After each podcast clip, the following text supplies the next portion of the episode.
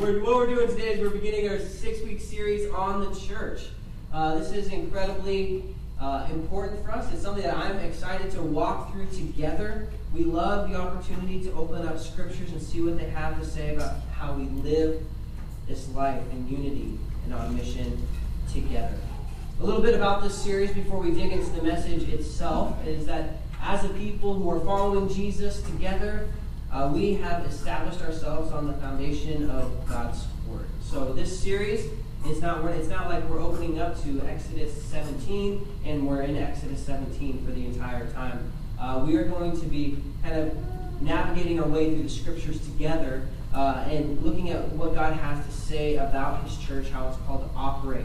Uh, and with that, I think it's just incredibly important for us to highlight we believe that this is authoritative, that it's inspired by the Holy Spirit, and we are doing our best to humbly obey as much as we can. Uh, and so, uh, as we are kind of get in the starting period of this series, I also want to just make sure uh, that you guys understand that as we talk about the church, my goal is not to try and prove to you guys or tell you that we're doing everything right. Um, uh, I think sometimes even we as a church, I have been guilty of, in the years past of highlighting how other people are doing it wrong and maybe how I feel like we're doing it right. That's not the goal in this series by any means. Our goal in this series is to look at Scripture, see what it has to say about the church, and then do our best to, Lord willing, humbly and obediently respond accordingly. Um, you guys probably, as we talk about the church, there's a number of mixed feelings that go on.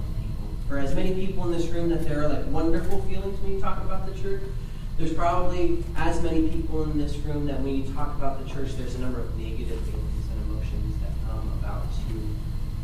The church is kind of a mixed bag of emotions, and that's because it's populated by us. We are a broken, sinful people. And there's been some real pains that you've experienced, I'm sure, and hopefully some real pleasures and joys that you've experienced as you've been part of the church. And my hope as we engage in this series together is that you wouldn't allow your heart to be callous one way or another as we engage in this series together. But some of you guys have been a part of church splits. You guys have experienced real dysfunction. You guys have experienced perhaps leadership in the churches that you've been, maybe. Maybe leaders have been harsh or churches, whatever. There's, there's all types of experiences that you may have had. Many of you guys, most likely, if you've been a part of a church for a period of time, you've been disappointed. If you've been here for a while, I am sure I have disappointed you in some way, shape, or form. Uh, and if I haven't, there's still time in this sermon for me to do so. Um, but these, this is, I just, and let me, there's this lengthy and worthwhile quote from Charles Spurgeon, who pastored a 10,000 member church in London before there was any form of uh, amplification.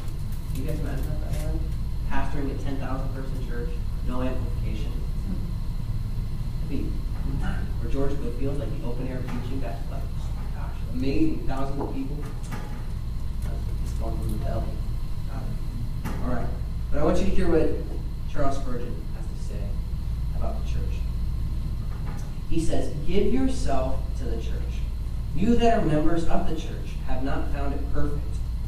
And I hope that you feel almost glad that you have not. If I had never joined. Uh, if I had never joined a church till I found one that was perfect, I would never have joined one at all. And the moment I did join it, if I had found one, I should have spoiled it. For it would no longer have been a perfect church after I became a member of it. Still, imperfect as it is, it is the dearest place on earth to us. All who have first given themselves to the Lord should, as speedily as possible, also give themselves how else is there to be a church on the earth? If it is right for anyone to refrain from membership in the church, it is right for everyone. And then the testimony of God would be lost to the world. Charles Spurgeon. I really like this quote. I, he uses this phrase, the dearest place on earth. And he, this phrase is being pulled from a realization and confession that we are imperfect people. What I love about him saying this is he's not pretending like everything is like, like super nice and tidy and clean and proper. He's saying it's the dearest place on earth, knowing and experiencing and having tasted its faults.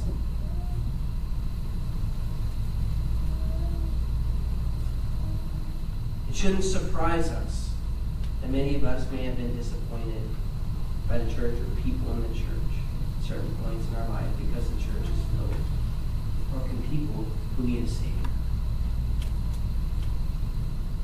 What I don't want to do this morning is by any means paint a picture that Anthem is somehow exempt from this. Like I said before, we haven't disappointed you yet. We probably will. Not on purpose. But it's going to happen. This is why Paul challenges believers in the church, like we read about in Colossians, to bear with one another. You don't have to bear with one another everybody's just patting you on the backside all the time and saying good job. You bear with one another because sometimes you butt heads. Sometimes you hurt each other. Sometimes you might have different thoughts or opinions about certain things. And yet, in the midst of all this Spurgeon still calls the And Jesus shed his blood for the church. Paul says we are the bride of Christ, the body of Christ, members of one another. And John says we are God's home So the dearest place on earth is burrowed right in the middle of these wicked intentions. That the church is an imperfect community, and yet it is still dear to the Christian, and most importantly, it's dear to church. We're going to unpack that throughout our time this morning. There's a couple hurdles that I, I want to engage with, and that was the first one. The first hurdle is that many of us have hurts, frustrations, or pains that are legitimate as we've spent time in the church or. Um, and then there's another hurdle that maybe going through a series like this might draw about is that it's not, you might think like, oh great, a church, a series on the church, just a bunch of information that isn't going to affect the way I live in any way, shape, or form. And our hope and prayer is that it would be the opposite. That we would find our biblical view of the church, rooted in Jesus, so compelling that our lives would be shaped. This is not a, this is, hopefully is the opposite of a non-practical sermon series. This has got to touch on not just the inward parts of our lives, but the outward parts, the rhythms of our lives, how we've shaped our schedules and, and the things that we have placed priority and value, and all of those things, Lord willing, will be addressed in our series together. Another challenge of doing something on the church is that some of you have been in church your whole life. I personally have been in church for over 35 years now. And uh, so that's a while. Some people would say that's a while. but uh, you know, you've had quite a bit of experience 35 years of doing something, and you generally retire. Like, that's what most people do after 35 years. And, and but when we've been in the church your whole life, and some of you guys, we've got people all over the spectrum. So if you're here and you're like, I'm brand new to church, perfect. If you're here and you've been to church for like 50 years, 60 years, man, God bless you. And I'm so thankful that you're here. But each of us, we've got stuff to learn. We have not arrived. Even though I've been doing this for a long time, I do not have it all down. I'm not 100% right. I guarantee you. But my hope and prayer is that together we can humbly approach Scripture. And we can be challenged, potentially even confronted. Maybe not with a new, brand new revelation. Hopefully there shouldn't be anything brand new like that. But hopefully we can be confronted as to whether or not my my theology, or my conviction about the church line up well. My hope and prayer is that the Lord is going to draw those things more to attention for us. Another hurdle that we have when we're talking about the church is just kind of this idea of um, expectations. And and many of us, not just with the church, but in relationships in general, struggle with mixed, mixed expectations. Keely and I, we just we had a miss last night. Was like I was expecting one thing, she was expecting another, and then it just was like all of a sudden we were frustrated, and it was over something totally dumb. And yet, because there were a lack of clarity of expectation, we kind of were like, hmm, hmm, like tippy about things. And I, just, I bring that up because in the church, oftentimes people make a lot of decisions because of missed expectations or unclear expectations. Most of the times, as I've been doing this for a decent amount of time now, when I've seen people leave churches, most of the time it's not genuinely over theological indifferences, it's genuinely over missed expectations. Somebody got their feelings hurt and they said, Peace, see you later. And hopefully, we can move past ambiguity and vagueness and into clarity when it comes to expectations as we study Scripture together and see what is expected. What is expected? Because I don't know about you guys, but but uh, frustration, bitterness, selfishness, man, it loves ambiguity and vagueness. Clarity is one of the worst things to come to actually destroy it. The best thing that I'm being ironic. The best thing, one of the best solutions to bitterness, frustration, is Clarified expectation. So we call the. All right, understanding the church is a huge part of being the body of Christ. So we want to dig and understand the way that Jesus called us into life together. And with that, let's pray, and then we'll open up to Ephesians 2 together. Oh God, we come to you this morning. We ask you to teach us. Father, we want to actually bring our, our backgrounds, our uh, experiences, our pains, our joys, even of, of, of our experience with the church. And we just bring it before you. We say, Lord, here we are. We want to engage with you.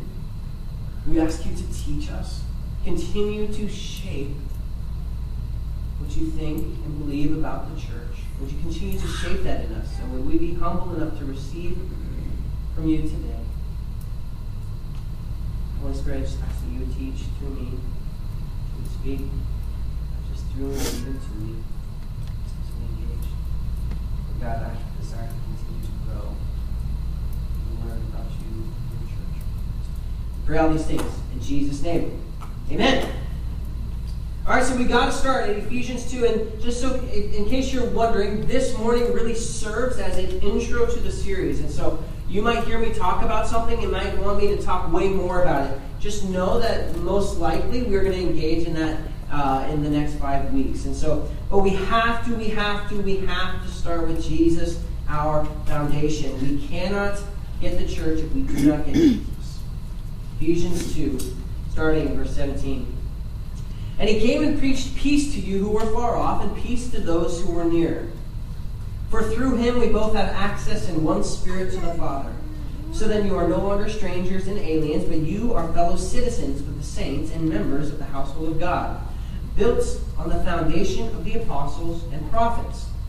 Christ Jesus himself being the cornerstone, in whom the whole scripture, or excuse me, in whom the whole structure being joined together, grows into a holy temple in the Lord.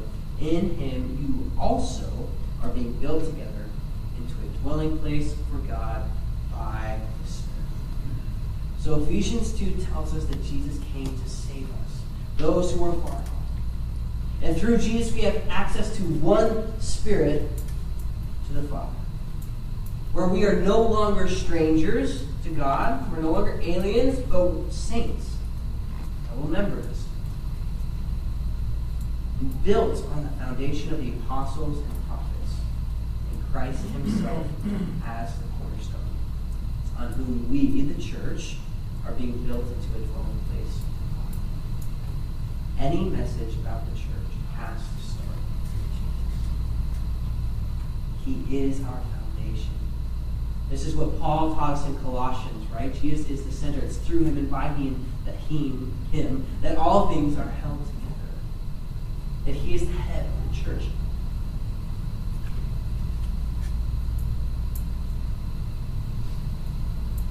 Can't get the church get Jesus. His heart, his vision, his leadership, his structure, and his way of operating. We start with Jesus when teaching through the church because there's critical components that we need to understand that affect our beliefs about the church.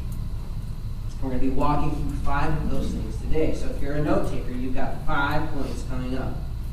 The first point that we start with is that the church belongs. In Matthew 16, Jesus is asking his disciples, if you guys were with us during our Matthew series, we, we actually repeated this a lot. He wants to know what people are saying about him. Who do they say that he is? Who do people say that the Son of Man is? And the disciples start to answer. Some say John the Baptist, some Elijah, some the prophets. Then Jesus looks at Peter and says, But who do you say that? This is in Matthew 16, 15 through 19. He said to them, But who do you say that I am? Simon Peter replied, You are the Christ, the Son of God. And Jesus answered him, Blessed are you, Simon Barjona, for the flesh and blood has not revealed this to you, but my Father who is in heaven. And I tell you, you are Peter, and on this rock I will build my church. And the gates of hell shall not prevail against. I will give you the keys of the kingdom of heaven, and whatever you bind on earth shall be bound in heaven, and whatever you loose on earth shall be loosed in heaven. From the start of our time in Anthem, we have sought to live out the reality that this is not our church. That it's Jesus' church, and we're stewards of it. And I want to tell you that I wish I wish I could tell you that that is the posture that I've had throughout all of Anthem, throughout all of my time as a leader. But you guys need to know that in selfish or fleshly moments, it's hard for me to believe that this is Jesus' sometimes, not mine not something that Keeley and I built. And it's Keeley's and I, me and Keeley's responsibility to maintain. And then it, it, it, all rests and falls on me and Keeley. And there's times after a Sunday where I'm just crashed on the couch and I'm crying to myself because of like, oh, I said three things that I didn't want to say today or whatever. And it, there's times where it can be hard to lose, it can be hard to not jump into the flesh. And starting with this foundational point that the, that the church is Jesus, it belongs to Him, is incredibly important, not only for the health of the church, but for the health of somebody like me and our elder team. But when we see this, Jesus tells Peter, He says, I will build my church. So, wait, whose idea is the church? Whose? Jesus, great. Who does it belong to? Jesus. Jesus. So this church anthem, it doesn't belong to me. It doesn't belong to our elders. It doesn't belong to the rest of our congregation. It belongs to who? Jesus. Jesus. It is Jesus' church. Good job, guys. Well, one of the things that I realized as I was studying for this church series is that we take something like that and we get Jesus. But Do we know that this actually is a massive problem that runs throughout the churches, all throughout the world, that we lose sight of the church? Some of the most simple and basic necessities for growing a church are lost.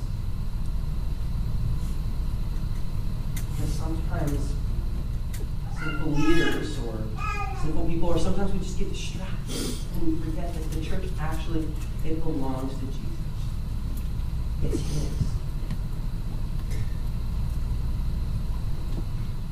So not only does the church belong to Him, but who builds the church? Jesus. Also, really, really important for somebody like me. I'm a people pleaser to the core. my temptation would be to measure success by how many people we have, to potentially measure success by the size of building that we own or don't have at all, or to measure success by how much money's in our bank account, or to measure success by even how many conversions we've seen in the last year. But it's so important for us to see that Jesus, I will. And a lot of those other things that I just mentioned, all those things are really important, but those things are not the metric for success. The metric for success is are we being obedient to Jesus?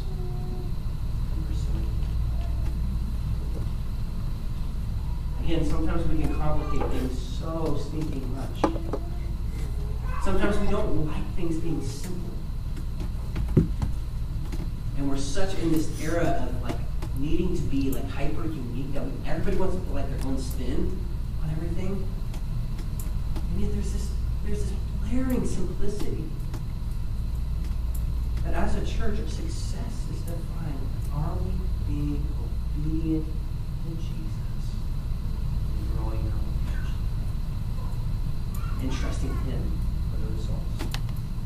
Now, don't get me wrong, all of those other things that we talked about, those secondary, they, those things are important, and it's not that we've never engaged in those conversations, but the problem is the priorities get out of whack. And then all of a sudden, the measurement of success, or whether or not we're doing what we're supposed to be doing as a church, is do we have a building? Do we have X number of uh, baptisms? Do we have X number of converts? Do we have X number of community groups? Do we have X number of all of these things? And those things are all important, but when they take the place of the priority of is Jesus the one who we're building on top of, it's out of whack, out of order.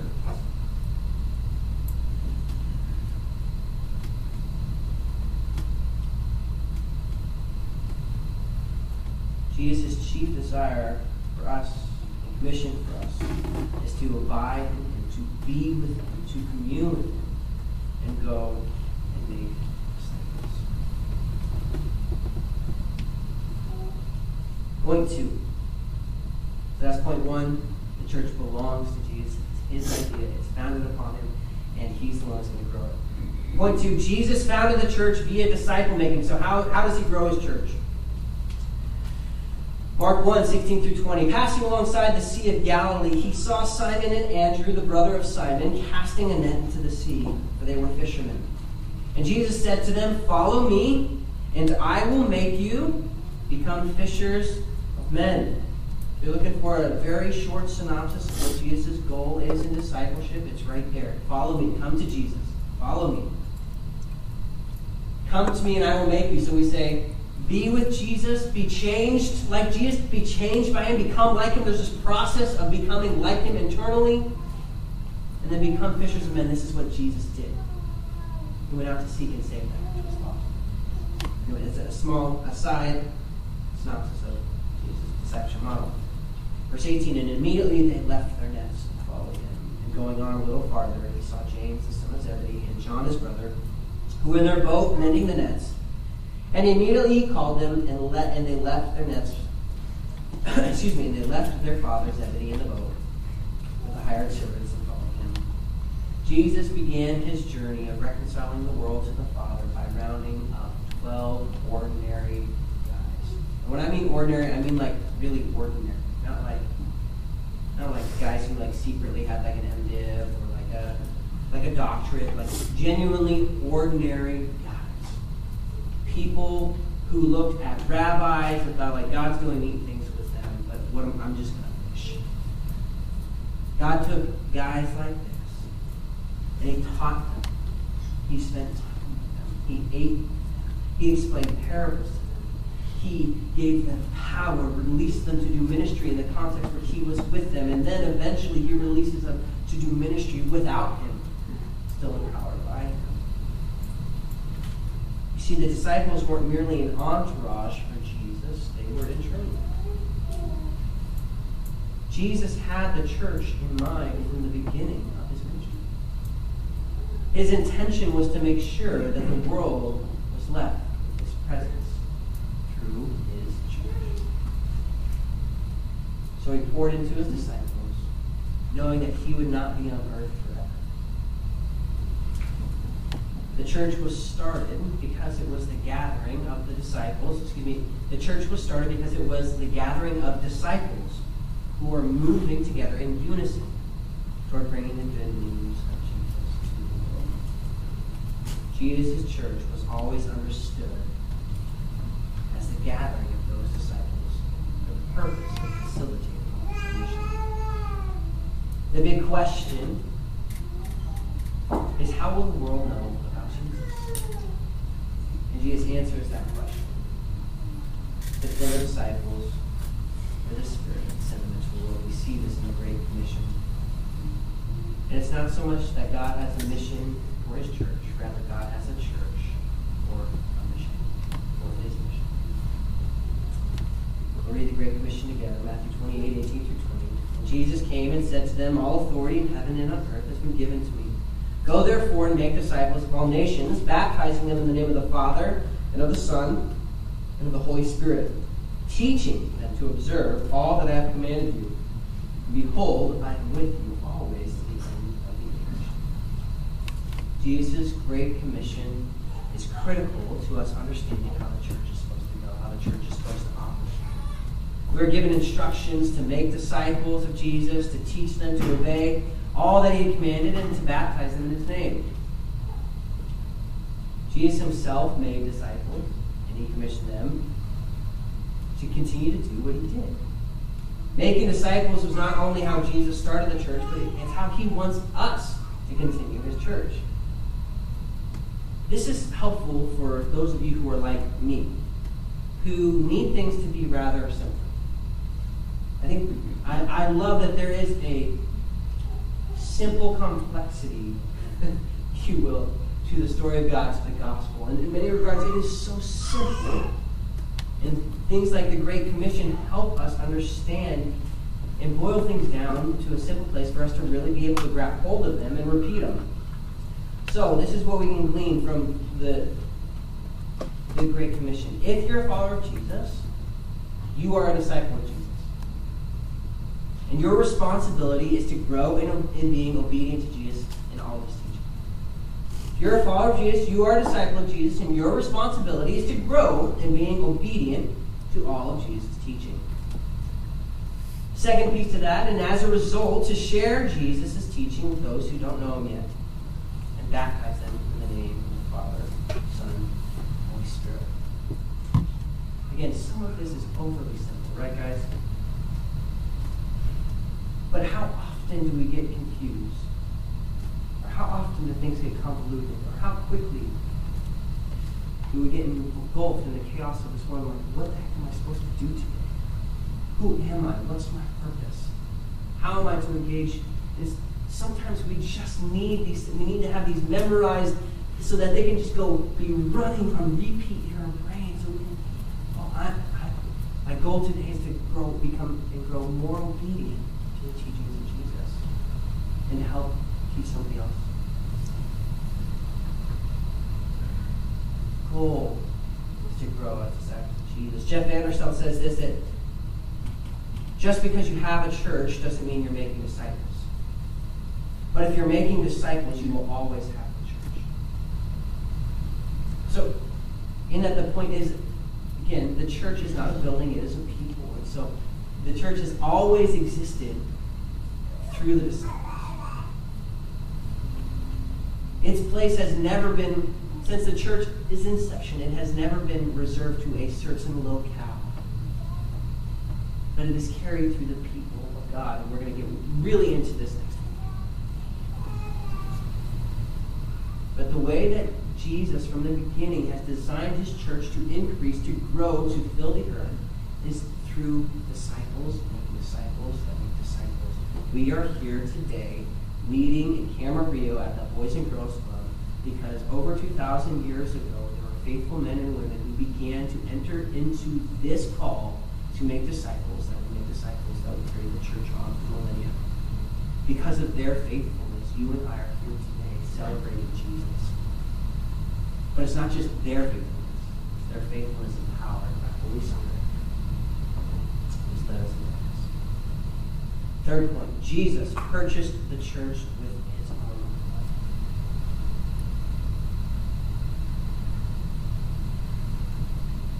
So, I don't know about you guys. There's something almost ingrained in Americans that, like, I, almost like one of the things that we're best there's something about I, I, may, I could be wrong. Maybe this isn't. Maybe this is just humankind. I, I'm, I'm, i live in America, so I don't know other cultures really, really well. Maybe we're all just a really cynical or critical people. But I feel like most of us feel like we could be professional critics in some way, shape, or form. Ben does it for a living as a movie critic, and that's great. That's wonderful. I think that would be really hard. Um, but then again, maybe it'd be really easy. I feel like I'm pretty good at it. Uh, there's something in us that, like the, the inner critic in us, it cannot help but like spill over into other areas of life, right? And if you guys are anything like me, I hate how critical.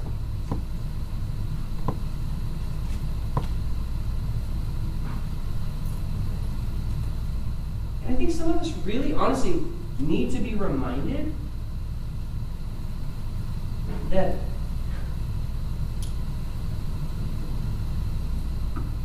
being critical is not a gift of, or it's not a fruit of the Spirit.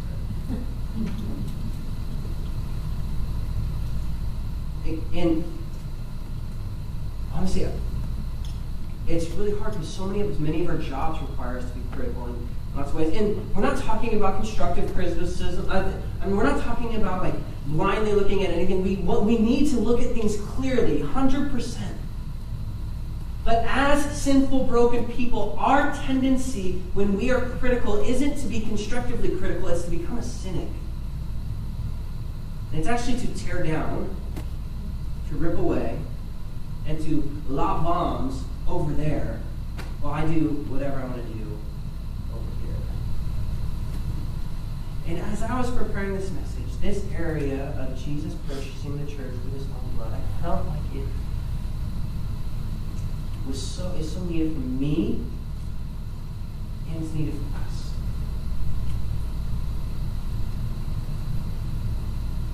To be careful how we talk about the bride of Christ.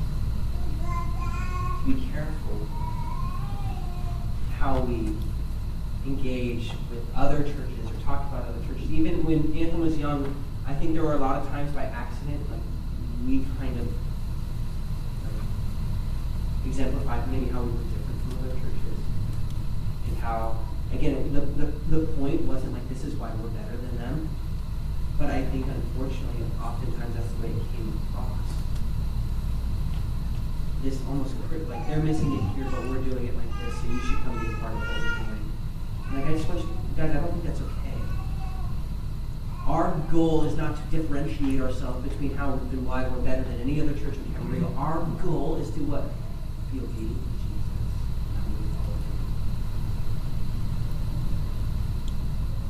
and when we become critical nitpickers of the church, whether it's ours or somebody, it's another one that somebody's a part of, I think we slowly but surely take jabs at Jesus for being a. In Acts 20, 28, says this Pay careful attention. This is speaking to how leaders are called to oversee the flock, and we'll talk about that in great detail later, but that's not what we're looking at this morning. Pay careful attention to yourselves, to all the flock in which the Holy Spirit has made you overseers, to care for the flock, all this love language, which he obtained with his own blood. The church is God's treasure you feel that way.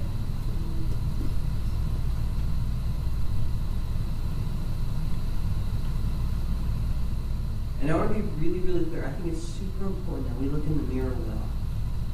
The church has made mistakes throughout the years. People in the church have made mistakes throughout the years.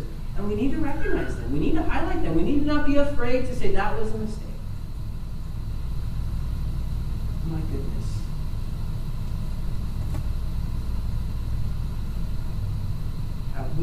Through periods of time where we've let our mistakes cause us to become embittered, frustrated, maybe even have a sinful posture towards the church. And we've begun to insult the bride of Christ on accident.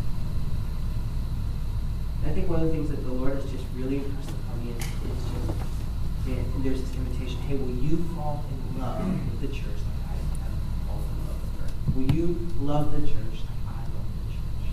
And the invitation is to grow in deeper love. A move over the last 15 years or so to, to say like, hey, yeah, I love, I'm all for Jesus, but that church thing, man, that is whack. I'm out.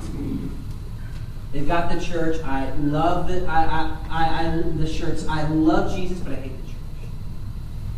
Just so you know, there is not a biblical position that you can find. It, you cannot find that supported here. I love it in 1 John 1. John is super excited to be able to share the mystery and the glory and the beauty of the gospel with this community. He talks to he talks to them about their beloved children, and he says, We're writing these things to make our joy complete, that now you have fellowship with the Father and also simultaneously fellowship with us. There is not a difference. You do not get Jesus and not his people. It's like somebody coming to me and saying, Hey, Kevin, I think you are the best in the world. I love you so much, but Healy sucks. I'm sorry. I'm just going to walk like that's kind of the end of the friendship. It doesn't work like that. It's a package deal. And Scripture makes that clear. And there's just this, in, I know for us as a church family, for me, there's an invitation. It's like, man, it doesn't matter how good of a sermon you preach. If you don't love the church, we're going to look at this later, but it's a smack dab in between the two spiritual gift passages in 1 Corinthians 12 and 1 Corinthians 14 is your famous love passage that's wrongly quoted and recited at marriage uh, thingies. What are they called? Ceremonies? Thank you. Uh, but it talks about what's the key for all spiritual gifts. The key is love. That you love the people, that you love the church. What's the key success for us to move forward as a church together? It's love. What good is it if you have all the right information, but you have not love? You're like a clanging gong. So my hope for us is not, I'm not trying to guard us from being constructively critical. What I want to guard us from is from lobbing critical bombs and standing on the sideline and saying, you fix it, it's your problem. Because that's not true. It's not my church, it's our church, which is led by Jesus himself. Pay careful attention. Make sure that we remember that the church is so precious to Jesus that he purchased it with his own blood. For Jesus empowers the church via the Holy Spirit. This is crucial. After the Great Commission, Jesus tells his disciples to wait, right? So Jesus, he uh, he spent time with the disciples, he's he's eaten with them, he's slept with them, he's poured his life out for them. He has given them basically everything he can actually physically, tangibly give. He's given it all for them. And he had already just given his life legitimately. So when he gives the Great Commission, he's it's after his ascent, he's already rose from the grave. And so in that, in the Great Commission, after that, in Acts 1, you would think that right after the Great Commission would be like, boom, I'm gone, I'm going. But Jesus knows that what he's called his disciples, the church, to do next, they cannot do on their own. They cannot do, even with all of the knowledge, even with all of the hands on experience from Jesus. That's still not enough. So he tells them to wait in Acts 1. He tells them to wait until they receive the Holy Spirit. In Acts 1 8, it says, But you will receive power when the Holy Spirit comes on you, and you will be my witnesses in Jerusalem, Judea, Samaria, to the very ends of the earth. And then next in Acts 2 in Pentecost, the Spirit comes. And notice the Spirit doesn't just come on these 12, it comes on more than the 12 who are up in this room, the upper room, praying. And as the Spirit falls on them, and his disciples, it takes them out into the streets and they begin to speak in tongues. None of which they actually knew, but those who were listening heard. They heard God being praised in their own native language. And the Holy Spirit came and it came empowered and it empowered them to move and go forward and go out. And then at the end of Acts 2, we begin to see the first kind of picture of the church, and we're going to see this a lot more as we continue our series together. But we begin to see what does the church do? They devote themselves to the prayers, to the fellowship, to the breaking of bread, and to the apostles' teaching. They come together and they share with one another as any had need. They met from house to house, and they even came on Saturdays and they attended temple together or Sundays. And the Lord added the number day by day. Oh, is that amazing? Jesus empowers the church through the Holy Spirit. We're going to sing a song in a few minutes that talks about unless the Lord builds the house, the builders build in vain. Because whose church is it? Jesus. Who builds it? Jesus. Yes. Jesus loves us so much that he gave himself. Um, he gave us his life. He loves the church so much that he didn't leave us as orphans, but he gave us Holy Spirit who would empower us to where we could actually become the living temple of God. His presence with us wherever we go. Fifth and final, Jesus is the purpose of the church. And we must never move from this. We learn this in Colossians 1, 16 through 18. For by him all things were created in heaven and on earth visible and invisible, whether thrones or dominions or rulers or authorities, all things were created through him and for him, including the church. And he is before all things, and in him all things hold together. And he is the head of the body, the church. He is the beginning, the firstborn from the dead, that in everything he might be preeminent. What Paul highlights here in Colossians is that Jesus is the beginning, he is the middle, he is the second part, the third part, the fourth part, the fifth part of the middle, the 17th, 2000th part of the middle. He's the end. He is the head of the church. He is the end goal of our life. I love this quote from Michael Reed. It says, The greatest benefit of union with Christ is Christ. This marriage is made so that we may know and enjoy Him. Union with Him is the foundation, it's the beginning. And communion with Him What's your goal? Our goal. We're not careful. We can quickly be swayed and go, like Jesus is yes, he's the goal. But again, so quickly, other things just creep in so fast, so fast, so fast. Which is why there's call throughout Scripture to regularly fix our eyes upon Jesus, to lay aside the weights and sins that so easily entangle us. Jesus is the ultimate purpose and authority in the church. Lord willing, this kills self-importance, celebrityism, agenda defending, all of those things. You guys need to know, and you guys have full license. If you find that we stop seeking Jesus, or we cease to trust and believe that He is the head of this church, if you guys feel like that's the direction where we're headed, or we are not being faithful to that, man, one, come, call us on the carpet. We need to be accountable to that. And if we don't stay accountable to that, then leave. Honestly, if we're not going to pers- if we're not going to lead you towards pursuing Jesus, please leave.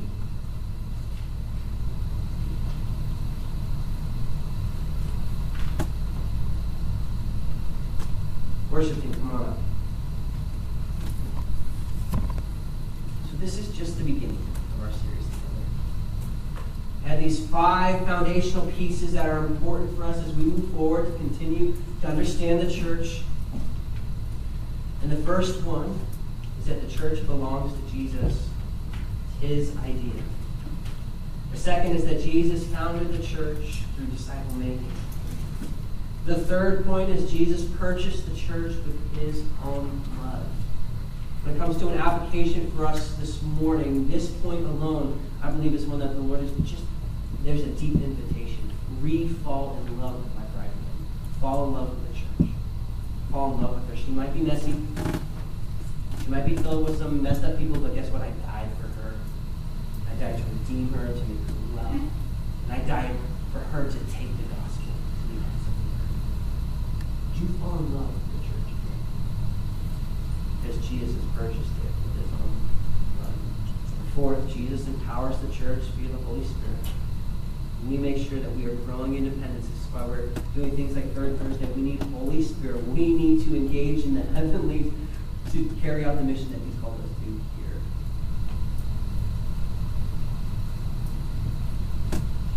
And fourthly, that Jesus is in the beginning, the middle, or excuse me, So as we engage in this series, this in these next five weeks, we invite you to really dive in. Come, commit yourself, be a part of this. Honestly, if you're just checking us out for the first time, great time to check us out. If you've been around for the last six months to a year, this is a great time to really press in to see what we collectively believe together God has called the church to be because it has great impact. Why we do what we do and why we're headed where we're headed. So we invite you, commit to this, be a part of this. Go grab lunch with people after, dialogue about this. Great, chew on things. And the last piece is that, as Charles Spurgeon saw, would you give yourself to Jesus and to his church? It truly is the dearest place. Jesus, we love you and we thank you for who you are and what you're doing. Lord, we ask now that as we respond, Lord, that we would respond in a posture of gratefulness. Jesus, I'm so thankful that you are the leader of the church because you are a way better leader than I am. Jesus, we thank you that you are a better husband than I am. You are the perfect husband. That's what you call the church, the bride.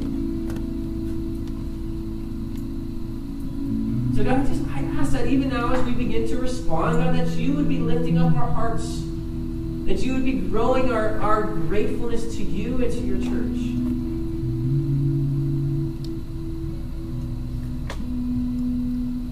Forgive us for at points just overcomplicating things? And God, we ask that maybe you draw us into a season where things become a little bit more simple, a little bit more clear cut.